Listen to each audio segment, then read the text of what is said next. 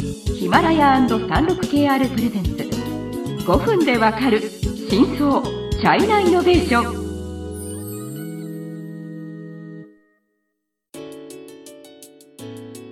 皆さんこんにちは 36KR の委員ですはい、日本経済新聞の山田です。はい、えー、と今日もイノベーション中国の最新事情をお伝えしていきます。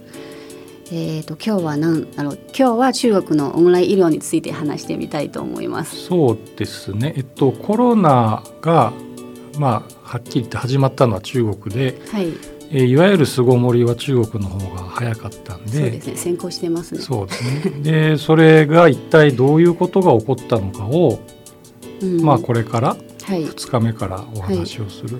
そうで、今日は、とりあえずオンライン医療。医療まあ最近の話題にもはい。なっておりますし、はい。で中国の方が多分この分野でせ最先端を走っていると言えますよね。ですね。で、えっと、せっかくなんで、あの 36KR さんはご自分の、はい、えっと、日本語のはい。ニュースサイトはい、持っておられるので、はいはい。そこに出てきたような会社、会社あるいは話題とか、事例。そうそうそうそう、それを喋ると多分日本の人にも参考になると思うんですよね。そうですね。あのまあそこを始める前に、はいまずまあさあのオンライン医療とは何なのかっていうのをちょっと説明したいんですね。はいはいはい簡単に言いますと、えっ、と病院への予約から健康相談、診察、処方、決済まで全部インターネットで行えれるっていうことですね。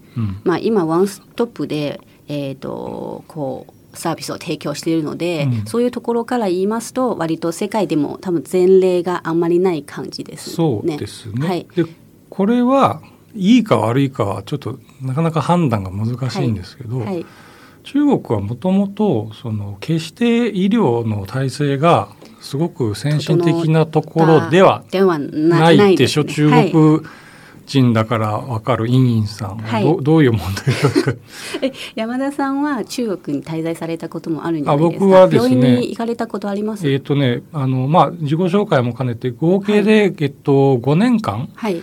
僕は北京に住んでましたけど、はい。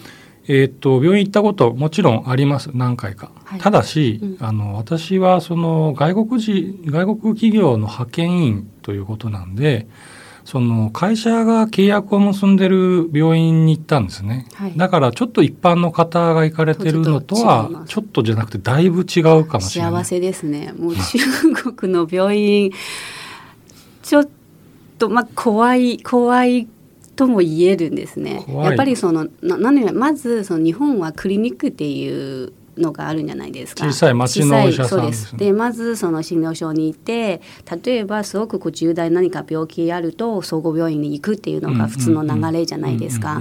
で中国は、まあ、ほぼそういうのがあんまりなくて基本大型総合病院でしかもなんとなくみんなもう何があっても小さい病気でもとりあえず総合病院に行こう。でしかもまず有名な医者さんの予約を取ろうっていうのが割とトトレンドというか、まあ、慣慣習がありますね。そうですよねでやっぱりその町の診療所のお医者さん 信頼感があまりないっそれていうのがはもうこれははっきり言ってしまうと、はいあの社会全体ではい医者お医者さんの地位が多分日本と中国でだいぶ違うと僕思うんですよね。どうどういうところが違う日本の方が相当地位が高い。36KR ジャパンのサービスコネクトは最先端の中国のイノベーションやテクノロジー企業情報を提供しています。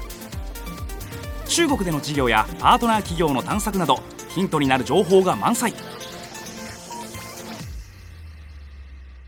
まあねその日本ほ、まあ、中国もお医者さんが地位が高くないっていうのもないですけど日本の方が高いと思いますよ、そうですね。うん。ただ結構まあ極端な話すごく患者さんがこう不満を持ってお医者さんを殺したりするような話も出ておりますので、まあ、何を言いたいかって言いますとやっぱりそ中国結構その病院のそういう事情が複雑で特に、うん。あの都市都市部、はい。大都市は、はい。あの今委員さんが言ったようにこれあのグアハオって中国語で言いますけど、そうですね予約。予約取るのがめちゃくちゃ大変。大変。あのやっぱりその人数。とにかく人数人が多い。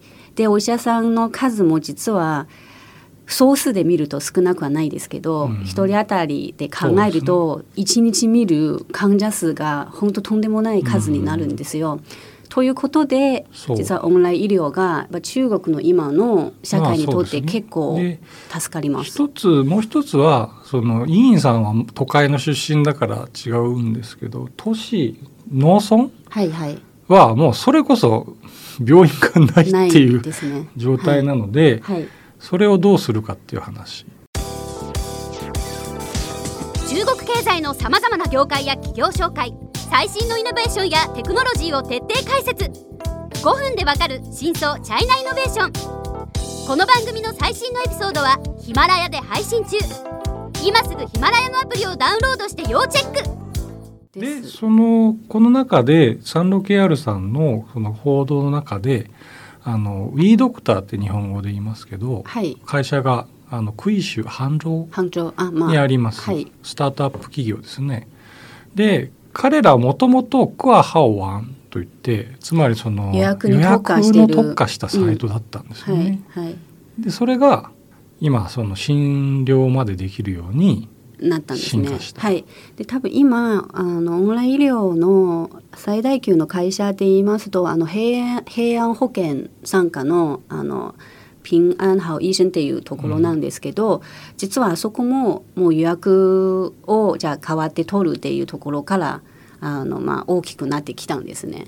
で今はえっ、とアプリをまずダウンロードして、うん。で例えばちょっと今日頭痛いな熱が出てるなって思ったらアプリで、えー、とまず自分の症状とかもちろん自分のその情報とかものアプリでそのチャットであの向こうに、うん。このまあ、向こうは実は AI なんですけど、あ、うん。でもね本物の医者さんもいる時い。るんですよね。でも最初の振り分けがやっぱ AI が担当することが多いんですね。うんでその症状に基づいてでお医者さんが振り分けられます。はい、でそこからやっぱりリストがあるのでお医者さんのリストから、えー、と自分に合う例えばこの、えー、と患者のなんかコメントもありますのでその先生のなんかその一応評価ポイントとかもあるので,、でそこを選択してあのお医者さんを選べます。でそこでお医者さんと直接コミュニケーションできるっていうような仕組みですね。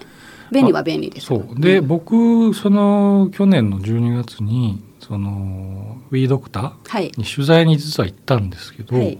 そこで聞いたのはお医者さんが32万人のお医者が登録してますと。